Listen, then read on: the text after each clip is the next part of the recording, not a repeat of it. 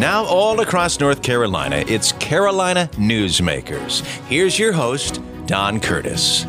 Well, welcome back to Carolina Newsmakers. I've been looking forward to this session for some time because we have with us one of uh, North Carolina's true leaders, uh, the uh, President Pro Tem of the North Carolina State Senate, Phil Berger.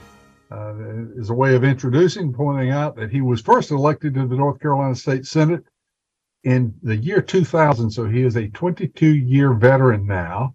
And of course, has been uh, president uh, pro tempore for the last uh, 12 years, having been elected in uh, 2010 as the first Republican to serve in that role in the, the state's history. So, uh, welcome to the program, uh, Senator. Delighted to have you with us. Lots of things to talk about.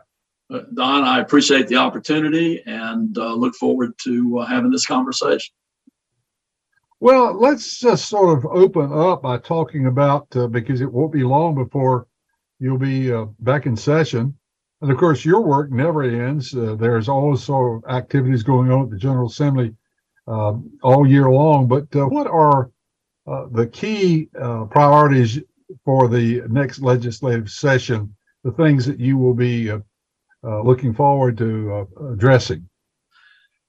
So I've I've been talking a lot about continuity, uh, and uh, by by that uh, I, I, think it uh, helps inform uh, some of the things that will be key things in, in the legislature. So by continuity, I, I, I think we should focus on doing those things in the future that uh, over the past several years have uh, inured to the benefit of the state as a whole. And so uh, I'm concerned about uh, you know what's our budget going to look like? Uh, we need to make sure that uh, we adopt a budget that you know meets the uh, the, the real needs uh, in the state but uh, also takes into account the real concern that we should have about growing it too much too fast and that sort of thing.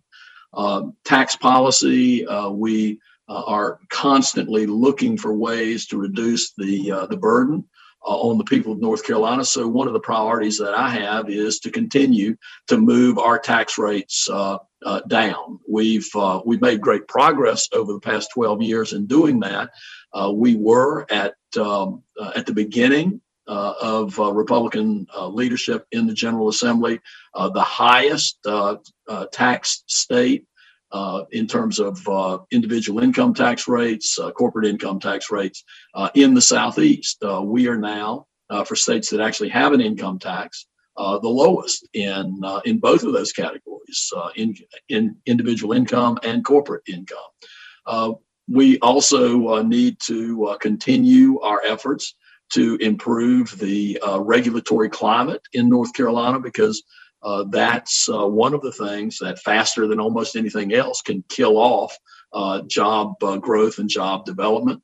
Uh, clearly, uh, we need to continue to make progress in terms of education, whether we're talking about our university system, our community colleges, or our K 12 system.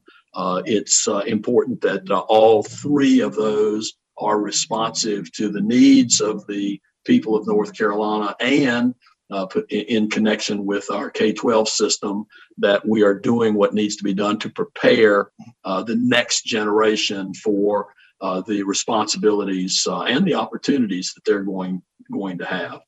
Um, several things that are left over from uh, from previous sessions that I know will uh, will will come up in our priorities in some respect, and that's uh, healthcare, uh, but uh, Medicaid expansion, certificate of need, uh, uh and questions about uh, scope of practice and things that uh, that folks uh, can do in uh, in connection with medicine.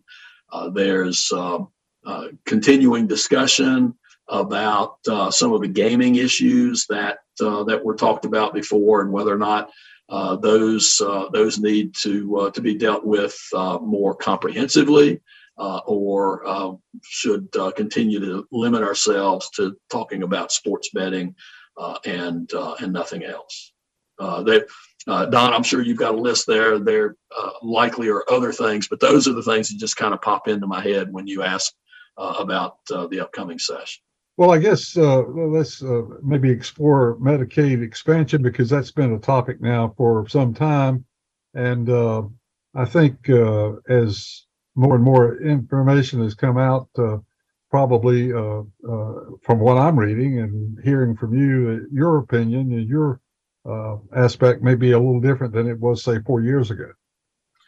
no question. Um, I, you know, to the extent that we've got time, I can give you the long form as far as uh, uh, where I am now and how I got here. I, um, when the Affordable Care Act was passed, um, and uh, one of the uh, provisions of that was the opportunity the states had to expand um, uh, availability of Medicaid to a larger segment of the population.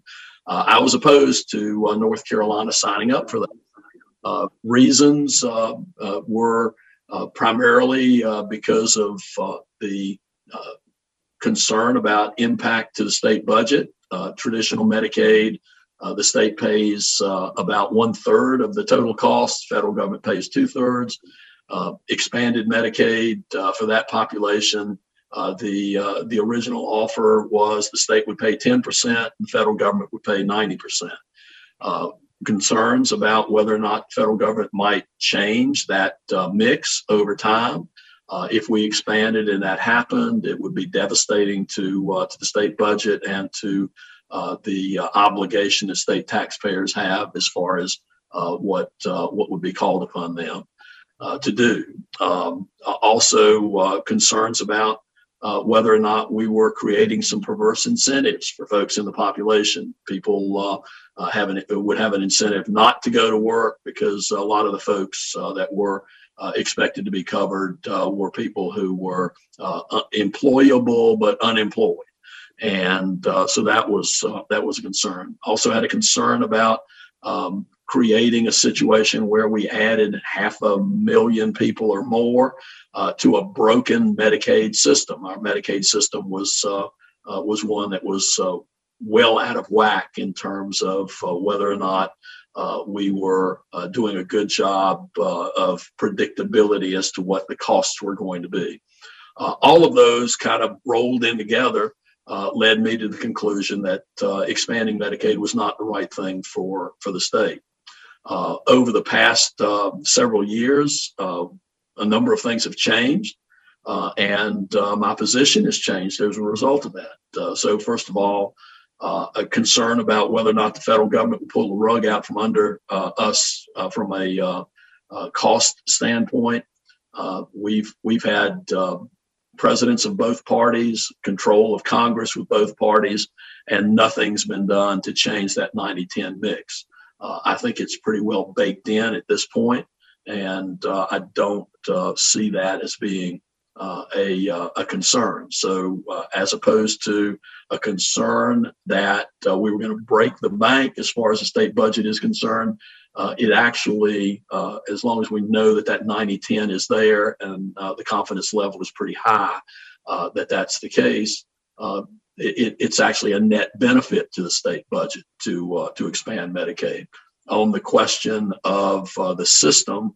We've transitioned the Medicaid system from a fee for service system to a capitated system so that the risk of cost overruns are not uh, risk that the taxpayers um, would be uh, on the hook for, but the risk would be on private insurance companies that contract with the state to manage the Medicaid uh, population. And that transition has gone uh, better than most folks uh, would have uh, would have thought, and very well overall. Um, we also have a better idea of who would be covered by Medicaid in the expansion population, and rather than the vast majority being folks that are able-bodied and not working, the reality is, uh, a great number of the folks that would be covered in the expansion population actually work uh, 30 hours or more per week, uh, and yet they fall into some sort of a uh, gap uh, in terms of uh, availability. They they don't have coverage through their employer. They don't qualify for traditional Medicaid. they make too much money uh, to uh, to to get uh, the kinds of uh, of subsidies that are available on the exchange, or they make too little money to uh, to get uh, the appropriate kind of subsidy for insurance policies. So. Um, the people that are being denied by not expanding coverage are people who actually are working, and um, the, the the question of insurance coverage is one that doesn't fit within their budget because they're they're worried about putting food on the table and uh, making sure they have a place to stay and clothing for themselves and their children. So, um, all of that uh, mixed in uh, has led me to believe that uh, it makes sense for us to expand Medicaid uh, in North Carolina uh, with a couple of of requirements. one, if we're going to add half a million, 600,000, uh, maybe even more people uh, to the uh, roll of folks that have an insurance card that says they are uh, going to have their health care paid for, uh, then we need to do something to make sure that we have the facilities uh, and the personnel to, to, to actually see those people and treat those people. And so we have in North Carolina an antiquated certificate of need law uh, that needs to be um, uh, updated, revised, uh, and we also um, uh, prohibit nurses uh, from practicing to the extent of their training. and we need to find ways to to put them into the market where they can begin treating people. So um, the Senate actually passed a package that uh, deals with those things, uh, a comprehensive bill. Uh, we got 44 votes in favor of it, only two votes opposed to it. Uh, I am hopeful that uh, in the upcoming session, we'll find a way to get uh, all of those measures across the finish line. Well, for one, I would like to applaud you because it takes uh, uh, a, a, strong person to change positions on issues when new facts become available. And I admire anyone who is open minded enough to keep uh, updating and, and thinking about uh, what's best for the, state, the citizens of North Carolina. And I think you've explained very carefully uh, and very well what your objections were, and now uh, the, the, fact that there are solutions to these uh, these concerns that you had, and it looks like this is uh, well thought out. And again, thank you for your long and interesting explanation of both positions. I think it was great. We want to also talk a little bit about sports betting, but our time in this segment is coming to a rapid conclusion. Uh, in future sessions here on the program today, we're going to talk about uh, the in, the impact of inflation and the possibility of uh, recession having some effect on state government. Uh, we also want to talk a little bit more in detail about uh, the educational systems, the K-12, the community college, the UNC system, and get your views and opinions on where we're going. And we'll do all that when we uh, take time out for these messages. And we'll be right, right back with our very special guest, Senator Phil Berger, the President Pro Tem of the North Carolina State Senate. Okay, men, this is your time. Maybe you didn't choose this, but you're here now. You're going to go out there and be an all star caregiver. It's up to you. So, what are you to do? You're to go grocery shopping, cook, clean be there emotionally and physically. You gotta dig deeper. Drive them to physical therapy, doctor's appointments. Don't you forget about the pharmacy. I know you won't. Because that's what caregivers do. Don't give up. Don't ever give up. This is your time to show the world, your family, and yourself that you're tougher than tough. Now go out there and be the best caregiver this world has ever seen. Caregiving is tougher than tough. Find the care guides you need at aarp.org slash caregiving. A public service announcement brought to you by AARP and the Ad Council. Hi, it's Olivia Munn with my shelter pets, Frankie and Chance. Say hi, guys. Ah, ah. When I adopted them, I discovered that they both have incredible personalities. Chance's sole purpose in life is to love and to be loved. Frankie is a little bit of a scoundrel and always entertaining. They're a little bit of a lot of things, but they're all pure love. Adopt Pure Love at theshelterpetproject.org. Brought to you by the Ad Council, the Humane Society of the United States, and Maddie's Fund. We continue with Carolina Newsmakers. Here's Don Curtis. We're back on Carolina Newsmakers. Our very special guest this week, the President Pro Tem of the North Carolina Senate, uh, Phil Berger, the Honorable uh, Phil Berger, who uh, represents North Carolina's 30th Senate District. That happens to be Caswell, Rockingham, Stokes, and Surry County, that area. He has now been the President Pro Tem for 12 years. And before that, uh, he uh, began his service in the state Senate in uh, 2000. So, I, you know, I guess this is a kind of an interesting question. You 22 years of service in the state senate. What would you say was the most surprising thing that you found out about service in the Senate? this may go back 15 years. This may go back 15 years. You know, Don, um, one one of the things that uh, that I will tell people, and I usually tell new senators this, that uh, when when I was first elected, um, first time I came to the legislative building, uh, walked uh, onto the Senate floor, looked around, uh, saw my name up on the vote board, and uh, you, know was you know I, I, was it was a very proud moment, and um, I'm I'm sitting there uh, looking around, and, and, I'm thinking, you know, geez, how how did I get here? You know, um, and and so um, fast forward six months, and uh, I'm in the chamber and I'm looking around, and uh, it's full. It got all the other members there, and uh, I'm thinking, how in the world did some of those folks get here? so that, that's sort of a humorous way of saying that. Um, what what I found is that you got people from all walks of life, uh, people with um, varying degrees of um, uh, of education, uh, varying talents.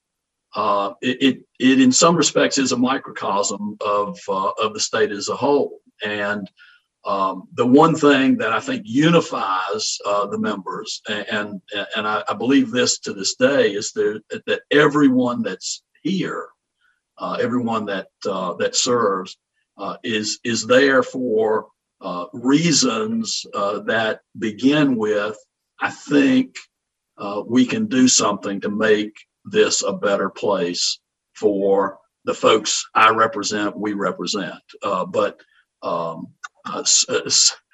some some surprise you in ways that um, that encourage you some surprise you in ways that disappoint you, uh, but um, it's um, it's not so much unlike uh, anything else that I've had experience with uh, in my law practice or while, while I was going through school or uh, any of the other things that I've done.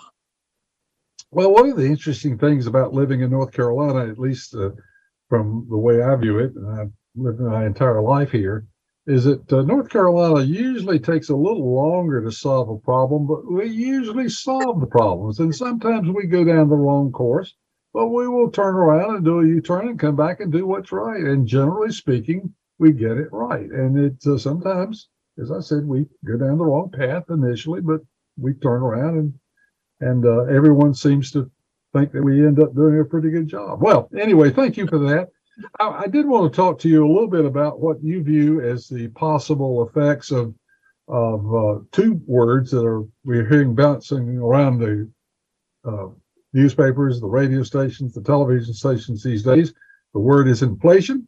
The other word is recession. Uh, both could have an impact on state government. Will have some impact. What do you think? Uh, how how will we address those two uh, potential concerns? Yeah, so I, I, I do think uh, inflation is not just a potential concern. It's uh, it, it's it's here front and center. Uh, we're uh, we're living it uh, every day. So I'll give you one uh, one example. We we set aside a significant amount of money for various construction projects around the state. some having to do with you know, the, our universities, some having to do with state government, some having to do with uh, money for water and sewer improvements uh, uh, around the state. Uh, what we have seen is that the projections of what it would cost to do those various things uh, have uh, have changed as far as the total total amount that we're going to need. So in last year's budget, we had to create an inflation reserve uh, to uh, in the construction items so that we would have money set aside to cover those all uh, those cost overruns that were taking place because of inflation. beyond that, there are pressures both in the in the governmental sector, but also in the private sector, uh, in terms of salaries for people, because uh, uh, the the cost of groceries, the cost of housing, the cost of transportation, all of those things are going up, and and and so people's incomes are not keeping up in many respects. So. So it's a very real problem, both in the public sector and in the private sector, as far as inflation.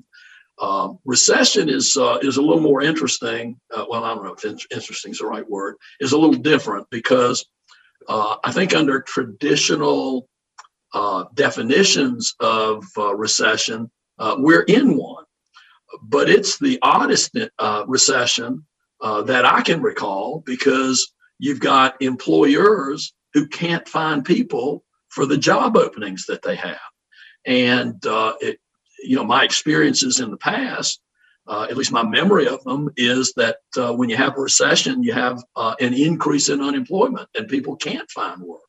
Uh, so, uh, so it's uh, it's a little different in that respect. I would say that as far as the state of North Carolina is concerned, one big difference today from recessions or inflationary periods in the past is the state of North Carolina is much better prepared to deal with uh, any of the negatives that can come about. Uh, so, for example, in the 2008 2009 recession, uh, the uh, the response that um, state government had to that recession uh, was uh, a combination of curtailing services and increasing taxes, which both of which were um, bad moves as far as the people of the state are concerned. Uh, at this time, uh, and and that was done, uh, I, I, think, because one, because the leadership then made the the wrong decision, but uh, two, they were not prepared. Uh, this time, uh, we have a rainy day fund that, that exceeds four billion dollars. We have other reserves. I also talked about the construction reserve that we had put in place. Uh, and so we are prepared uh, for a downturn uh, it, when that downturn comes, and we're also prepared uh, to uh, to deal with some of the other uh, inflationary costs that that are in place at the present time. So. Uh, that's a long way of saying that uh, the state of North Carolina is in the best fiscal shape uh, that it's been in in the run up to and in a, in a recession uh, at, at, any time in, in, its history. North Carolina, as we pointed out in this program with numerous guests, is interesting in the sense that we've got 20, 25 counties that are just growing and growing rapidly, expanding, seeing new uh, industry come in, new job opportunities, and so forth. And then we have 75 counties or so that are either very flat or in many cases facing really hard times. That makes your job as uh, in the General Assembly really difficult because, uh, as they say, a chain is only as strong as its weakest link. So you have to look after both the growth areas and the areas of uh, problems. Yeah, no question about that, and uh, it's there's no question that uh, there are pockets of North Carolina that are not doing as well as we would like, uh, uh, and uh, there are policies that uh, we are uh, trying to implement that uh, hopefully will uh, ameliorate uh, those uh, those issues to the extent that state government has the power to ameliorate problems. We we sometimes um, miss, in my opinion, what is again, in my opinion, absolutely true that government can do more to harm uh, folks as far as an economy is concerned uh, than uh, necessarily uh, improve uh, with uh, with governmental action. I, I, think the private sector and our capitalist system has proven to be the greatest tool machine uh, set up for uh, creating prosperity and uh, uh, providing people with opportunity uh, that mankind has, has ever seen. And sometimes government just gets in the way. Well, that's that old line. I hear I'm from the government. I'm here to help. Watch out. yeah. Uh, one of the things that we have done, uh, I think, it made some significant uh, uh, efforts to improve is the area of carrying broadband into all of North Carolina because broadband can flatten out the uh, problems and actually offer opportunity in some of these counties that otherwise would not be there. Yeah, one of one of the um, um, I, guess um, benefits that we saw from COVID uh, was uh, uh, the uh, the the increase in remote uh, work, uh, the um, uh, ability of uh, technology or the use of technology to um, help in, uh, in, in, in ways that we really had not anticipated fully and uh, pretty much supercharged our, our efforts in that regard. In, in the state of North Carolina, one of the ways that we've tried to uh, increase the availability of broadband has been through something called GREAT grants. Uh, and that uh, that is a program that we set up where we use some of the money that came from the federal government, the COVID money, uh, use some state resources to partner with the private sector uh, in uh, uh, making it more economically feasible to get broadband in areas where the private sector could not see a way for to do that profitably. Uh, and so by doing that, by utilizing those great grants, uh, we are uh, slowly uh, but surely uh, expanding the footprint of uh, broadband availability across the state, all to the benefit of businesses, students, the medical community, and the treatment of folks from a healthcare standpoint. Yeah, I think the, one of the most interesting things is in some of these counties that are have a great distance between uh, the point of residence and a hospital is uh, telecare, telephone. Uh, I mean uh, telemedicine. It's yes. it's just interesting what all you can do with that. Yeah, I've I've equated um, uh, what's what's happening now with broadband with you know some of the efforts back in the 1930s uh, of electrifying rural areas of North Carolina and uh, some of the lessons that were learned uh, in, uh, in in those efforts, uh, I think, uh, are are really being uh, utilized in in expanding broadband access.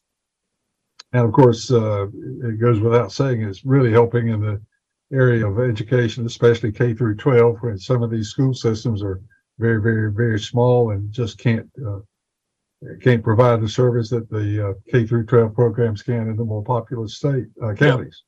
Well, anyway, our guest is uh, Senator Phil Berger. He's the president pro tem of the North Carolina State Senate. And uh, we will be back. When we come back, we're going to talk a little bit about education, uh, K through 12, the community college system, the UNC system, and get his views and opinions on what uh, we need to do to keep those systems working and improving. And we'll do that when we return right after these messages. Steven. Who said that? Me, down here. Ugh, what are you, a yellow booger? I'm a banana slug, Steven. Well, uh, what are you doing in my room? I'm your sense of adventure. Don't you remember me? Don't you know that we miss you? Miss me? Who misses me? You know, all your friends in the forest. The trees, the pond, that little fort that you made out of branches. We all miss you. Mom took me to the forest last year. I'm a slug, Steven. It took me a long time to get here. Oh, I guess that makes sense. This forest is not that far away. Have an adventure today. I'm sure your mom would take you. You're right. I should get out. I want to have fun. Play in puddles, catch frogs, and climb trees. Hey, Mom! Yeah, hon? Steven, what is that in your hand? It's my sense of adventure, Mom. It's telling me we need to get out of the house and have some fun in nature today. Come to the forest where the more adventurous you lives. Check out discovertheforest.org for cool places nearby. Brought to you by the U.S. Forest Service and the Ad Council. When you went car shopping, you meant business. You ace vehicle history searches and test drives. You out salesman to the salesman. Now you've got your wheels. If you manage that, you can get your retirement plan on track. Visiting aceyourretirement.org can help. With 401k tips and smart saving strategies, you'll have the info you need to get more for your future. Go to aceyourretirement.org because when it comes to speeding past financial challenges, you're an ace. Brought to you by AARP and the Ad Council. Now, once again, with today's Carolina Newsmakers, here's Don Curtis. Welcome back to Carolina Newsmakers. Our guest this week, the President Pro Tem of the North Carolina Senate, Bill Berger, uh, who represents the 30th Senate District and has been in the Senate now for 22 years and 12 years as its leader. Uh, before we get to talking about the education system, uh, I, on a personal level, who are your heroes? Who, who, are the people that you admire most? And they perhaps made uh, uh, had an influence on your life?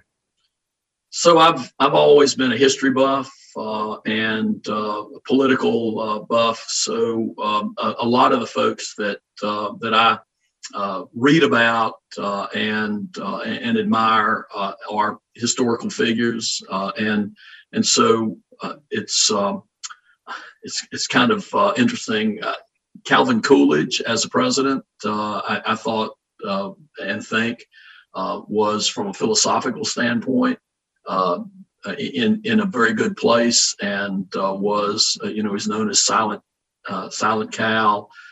he was a person of few words, but but he set a course and and adhered to the course. Um, unless, of course, circumstances uh, or or facts uh, would cause him to to change his mind. Also, have um, uh, you know, I, I, think anyone uh, in uh, in this country has got to be an admirer of uh, George Washington, Abraham Lincoln. but one of the historical figures that, at least in the South, was was not necessarily well thought of. that I, the more I've read, the more Uh, highly I think of him is U.S. Uh, Grant and uh, his uh, uh, his contributions to the continuity of this nation go well beyond his his service in the in the Civil War, and particularly the the election that occurred uh, uh, for his successor uh, in 1876. Uh, you know that uh, we think we've had uh, a few years of uh, high controversy uh, about the presidential office, but there was a real question as to whether or not um, our system was going to be able to select a president, and and Grant played a key role in brokering a uh, an arrangement that Uh, that uh, didn't uh, uh, that kept us from uh, falling into um, either another civil war or some period of of real difficulty. You mentioned Silent Cal Coolidge. One of my favorite stories about him was apparently at a party one time, a lady came up to him and said, Mr. President, I've been challenged someone said I couldn't make you say more than two words. And his response was, You lose. Right. I've heard that story. and, uh, I think it's a great story. Well, let's talk about the education system in North Carolina and what you think uh, our future is and what we need maybe to do to improve it. We are recognized across the country for having a great uh, community, uh, community college system. And Also, the UNC system is very highly ranked, K through 12 of course, affects almost everyone. So, sort of take those three different areas and give us your views and opinions on uh, where they stand and what we perhaps need to do to improve them and make them even better. Sure. Uh, so I'll start with the university system. Uh, we have in North Carolina uh, the finest uh, system um, uh, of higher education in the nation. a lot of that uh, owes uh, we owe to the foresight uh, that uh, that folks had uh, years ago, where Uh, they placed in our Constitution a, a mandate that the citizens of North Carolina be provided with the opportunity of, of a college education as free as practicable. Um, and I don't know that there's a, a, provision like that in any other state constitution.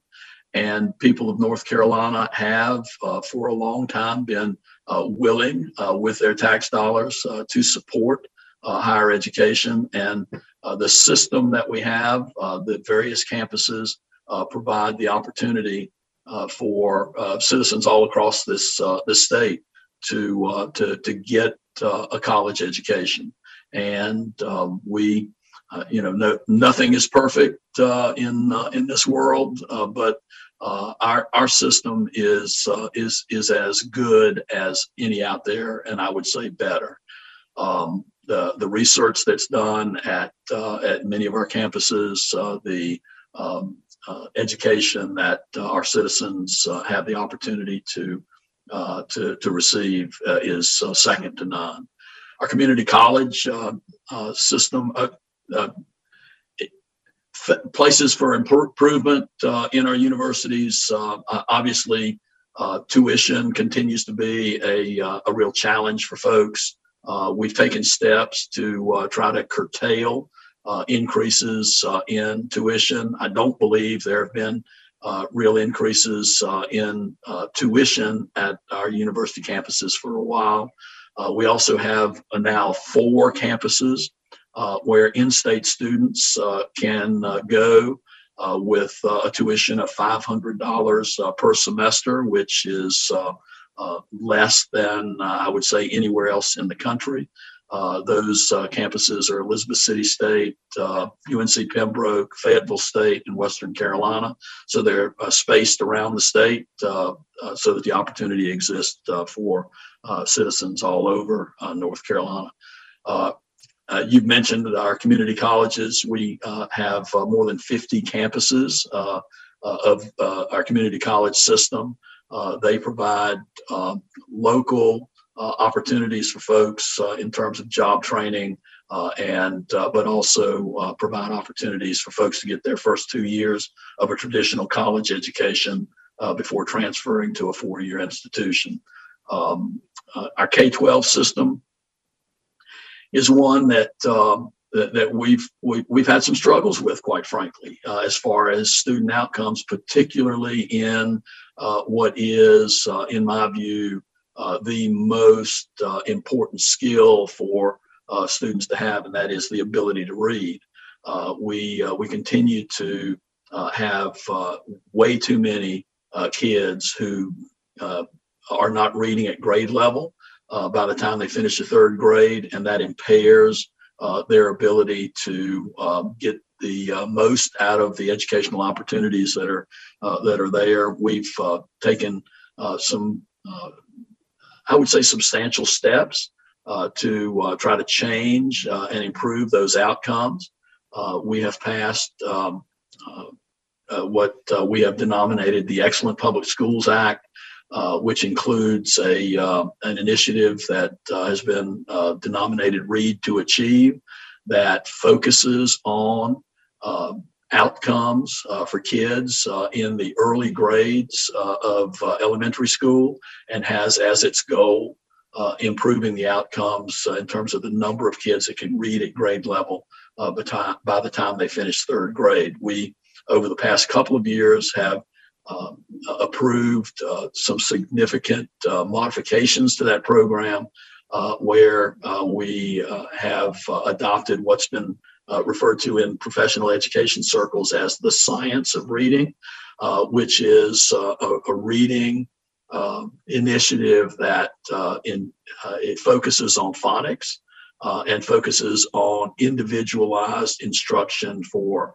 for students. So uh, while uh, I, I, I, think everyone would acknowledge that we've got to do a better job in our K 12 system, uh, I think uh, we have uh, seen uh, the, the beginnings of what will be great improvement. Beyond that, we have um, created uh, a uh, fairly strong uh, group of charter public schools, which uh, which are public schools, uh, but which are uh, educational opportunities where parents are more involved in the decision as to where their kids go to school and have have options in terms of the um, K 12 uh, educational uh, opportunities that are out there. Uh, we've also created something that uh, uh, is called the Opportunity Scholarship Program uh, for as long as parents have been around, parents of means have had the financial wherewithal to to select a private school option for their children uh, when the traditional public schools uh, don't meet uh, their child's uh, needs uh, or uh, they see that a, child is not progressing in a traditional public school setting. the Opportunity Scholarship Program actually provides low income individuals with uh, the option of uh, selecting a scholarship that they can then apply towards the tuition at uh, at a private uh, school. Uh, the amount is uh, generally less than most private schools charge, but it does give those lower income individuals the opportunity to have more of a say in in directing their child's education. Uh, so there's there's a you know education is about 60% uh, of the state budget uh, uh divided up amongst uh, the the various levels whether it's higher education um, community college or K-12 and um, it um, the fact that that it is that much of our state budget just reflects the commitment that the people of the state of North Carolina have to providing educational opportunity for uh, everyone in the state. Well, North Carolinians have always been known for their desire to see their children do better than they did, and uh, so they've always put a lot of emphasis on education. It seems to me, the more I look at uh, public schools, the better public schools always are the schools where they have good principals and good teachers. So, how are we going to continue to fill that uh, that uh, funnel with great principals and great teachers? Yeah, so uh, over the past several years, we have uh, modified the uh, principal pay uh, program to create more of an incentive structure that the principals that have schools that tend to um, improve outcomes for, for students over the course of, of a year Uh, have the opportunity to earn additional money. Uh, in connection with, uh, as far as teachers are concerned, uh, obviously, we've uh, we've we've seen uh, increases in the base pay for teachers across the state. I think when when you factor in the the base pay plus any local supplement plus a state provided supplement to low income counties, uh, the starting pay for teachers in North Carolina is in excess of $40,000 uh, at the very beginning, uh, and uh, it steps up uh, from there. we have in every year increased the budget for K 12, the K 12 system. and within the pay structure in the K 12 system, there are certain uh, at certain grade levels opportunities uh, for teachers to uh, earn additional money uh, depending on outcomes that uh, that their students have been able to achieve and the, the growth that particularly in, in connection with reading that takes place. And of course, uh, on the college level, research, of course, you've got about 30 seconds uh, to answer this question, but research is so important.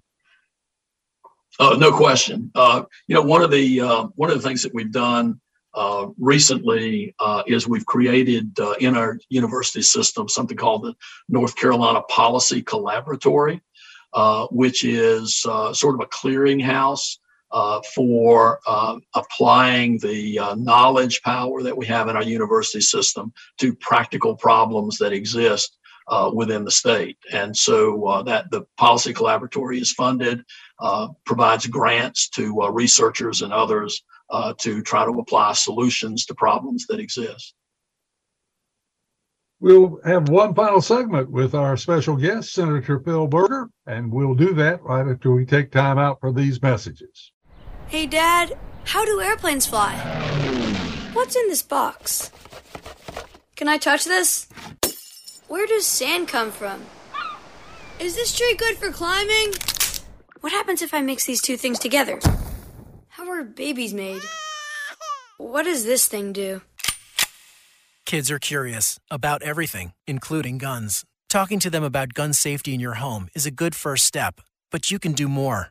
Always keep your guns locked, unloaded, and stored separately from ammunition. Storing your guns securely is the best way to prevent family fire, including unintentional shootings. For more information on safe gun storage and ways to keep your family safe, visit endfamilyfire.org. That's endfamilyfire.org.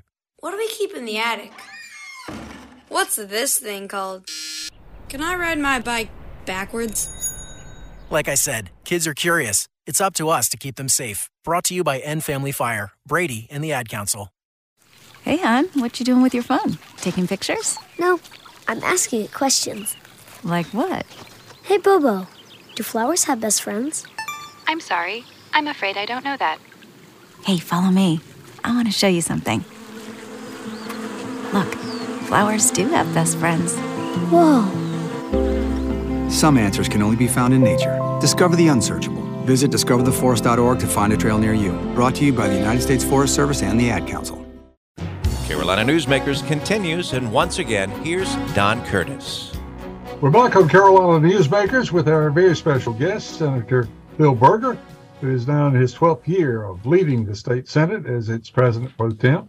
And uh, before that, he was the minority leader for eight years. And then, of course, he, as I said earlier, he went into service in the state Senate 22 years ago. So amazing how fast time flies, I guess. I have a friend who said that life is like a roll of toilet paper. The closer you get to the end, the faster it seems to go.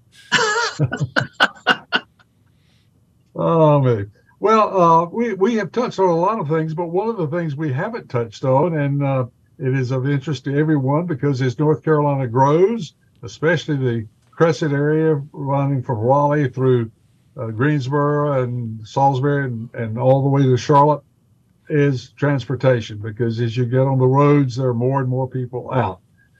Uh, transportation, an ongoing concern. Where are we heading in transportation? Where's the money going to come from? Yeah, so um, uh, a little um, broad outline as far as where North Carolina is uh, uh, in connection with transportation. Uh, North Carolina is um, a unique state uh, in terms of our um, highways uh, because uh, in North Carolina, and this dates back to the um, to the Depression, North Carolina as a state basically maintains all uh, of the uh, road system uh, in North Carolina that's outside of municipal boundaries. and of course, we the state provides some funding to help with the road system within municipal boundaries. because of that, North Carolina actually has more road miles uh, under state maintenance than any state in the nation, except maybe Texas. And I think we go back and forth from time to time with uh, with Texas. Um, the big um, uh, thing there, uh, as far as um, taxpayers are concerned, is that obviously we spend more money at the state level on transportation, but we don't have county roads. And so county taxpayers are not burdened with the direct responsibility of maintaining roads within a county. And uh, what you can see is uh, if you go on a back road in North Carolina, uh, you're you're going to find a much much better road uh, than uh, if you go into any of our neighboring states. Uh, I, I, challenge anybody to go from uh, a rural road in North Carolina and then go into Virginia, uh, and or a rural road in North Carolina and then go go into South Carolina. Uh, North Carolina has a much much better road system now. that creates some real challenges for us because most of our transportation budget is funded uh, by a combination of the gas tax uh, and what's called the highway use tax. Uh, the highway use tax is basically the sales tax that you pay uh, when you purchase an automobile or when you title an automobile. Uh, we also get some federal dollars, but uh, those are the main sources of revenue. And uh, the um, the gas tax is a declining uh, source. Um, we, have seen vehicles more fuel efficient, so people buy less gasoline. but we've also seen the advent of electric and hybrid vehicles uh, where gasoline is either uh, minimally used or not used at all. so, one of the challenges that we've got is uh, trying to find a substitute uh, for uh, for the uh, for the gas tax, and we've made some changes.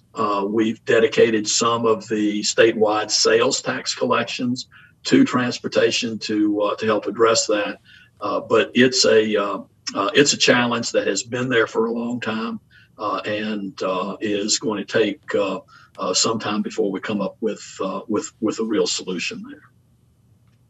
A lot of states, and especially in the in the more metropolitan areas, have turned to light rail or rail.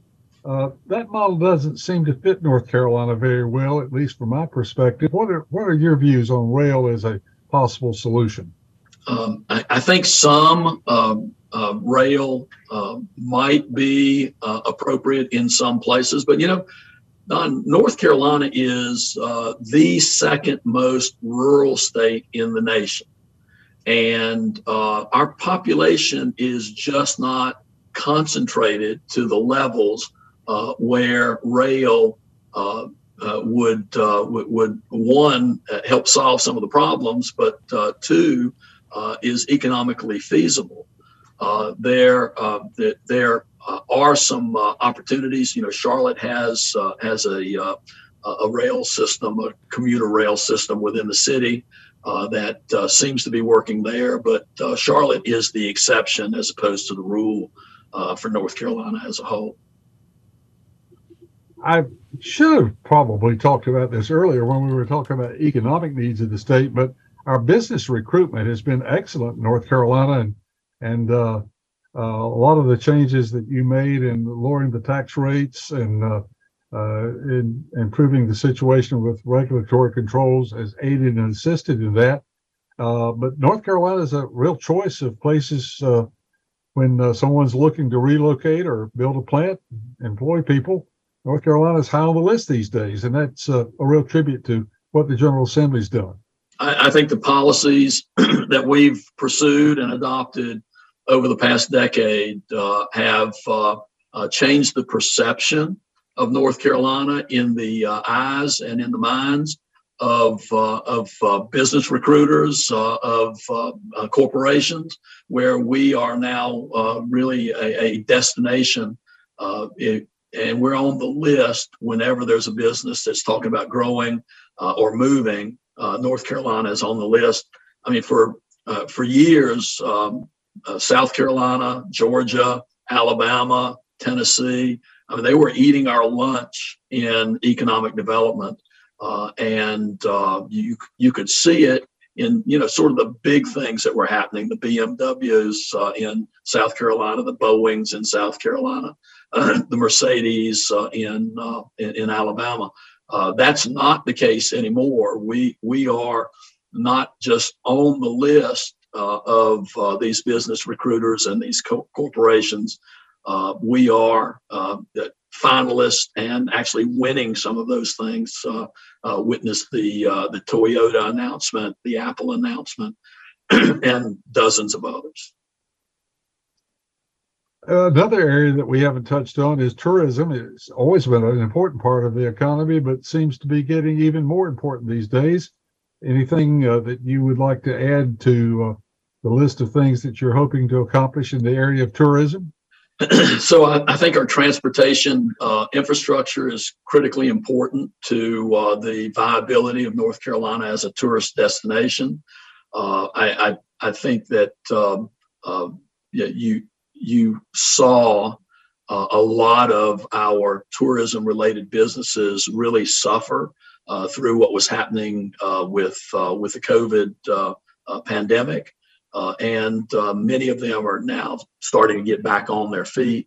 Uh, North Carolina uh, offers a wealth of opportunities for folks who uh, want to visit, whether uh, it's in the mountains or or on our coast or or in our Piedmont, whether it's historical sites or recreational opportunities. Our rivers offer a great variety for for individuals, and so North Carolina really is. we do have kind of the best of all worlds uh, as far as uh, tourism is concerned. That's one of the reasons that so many people want to live here as well. Well, North Carolina is a very popular place right now, and uh, of course, you and I and thousands of, of, actually millions of other North Carolinians look at it as the place to live, and so we're real proud of it. So, uh, you seem enthusiastic about your job and your work. Uh, what keeps you going? What what uh, what is the reason that you want to continue to serve the citizens of North Carolina? You know, I tell folks that um, serving in the Senate, uh, being uh, involved in leadership in the Senate, um, has provided me with um, uh, more opportunity. Uh, I've enjoyed it more than anything else I've done professionally. Uh, I, I continue every day to see uh, things that we could do better. Uh, and I feel like uh, I still and, and have uh, an uh, an ability and um, uh, in the position that I hold an opportunity to to see that those things can be accomplished. and um, I have I have three children that live in the state of North Carolina. I have five grandchildren who all live in the state of North Carolina, and I, I, I, believe in that old adage that uh, you want to leave something uh, better than you found it, uh, and uh, that uh, helps motivate me. And uh, I feel that we've been able to to to accomplish those kinds of things. You know, I'm looking over my notes of things I wanted to talk to you about, and I skipped over one that's very important and very much on people's minds these days, and that's the area of public safety and, of course, crime control uh, th- this is a topic right now that is of interest to everyone. So, would you comment on that? Yeah, we we've got to do uh, everything possible to support our law enforcement community, uh, and and that means uh, that um, uh, recognizing those folks have a very difficult job. Uh, it's a job that, that, that people are called to. many of them don't do it for the salary because many of them can make a lot more money doing something else. Uh, but uh, keeping uh, our communities safe uh, and making sure that we have safe communities uh, is one of the primary obligations uh, that government has. It's one of the reasons that we have have government. So, so supporting our law enforcement, making sure that they have the tools that they need, and that they they have the the the the opportunities to uh, to to do what we need them to do is critically important. I think the legislature, uh, whether you're a Republican or a Democrat, uh, I, I, believe that uh, the vast majority of folks in the legislature uh, are very supportive of that. And of course, that carries over to school safety because we're very concerned about our children being safe at school. Absolutely, yes. Well, there's so many other things that uh, we'd like to talk to you about, and we hope that you can uh, come back and be with us again. Uh, we didn't get to talk too much about uh, uh, energy because that's uh, another concern that everyone has, and of course the the environment is on top of everyone's list. There's a lot of things on top of the list, so you've got about 30 seconds to tell me what's on the very top of your list as far as what you're going to be doing in the next two days. Oh the next two days. uh, so uh, I'm going to finish my Christmas shopping, uh, make sure that uh, I haven't uh, dropped the ball as far as that's concerned, and uh, going to do the best that I can to help help my wife Pat Uh, get our house ready for uh, for the visitors that we're going to have. Well, I think you've got your priorities absolutely right.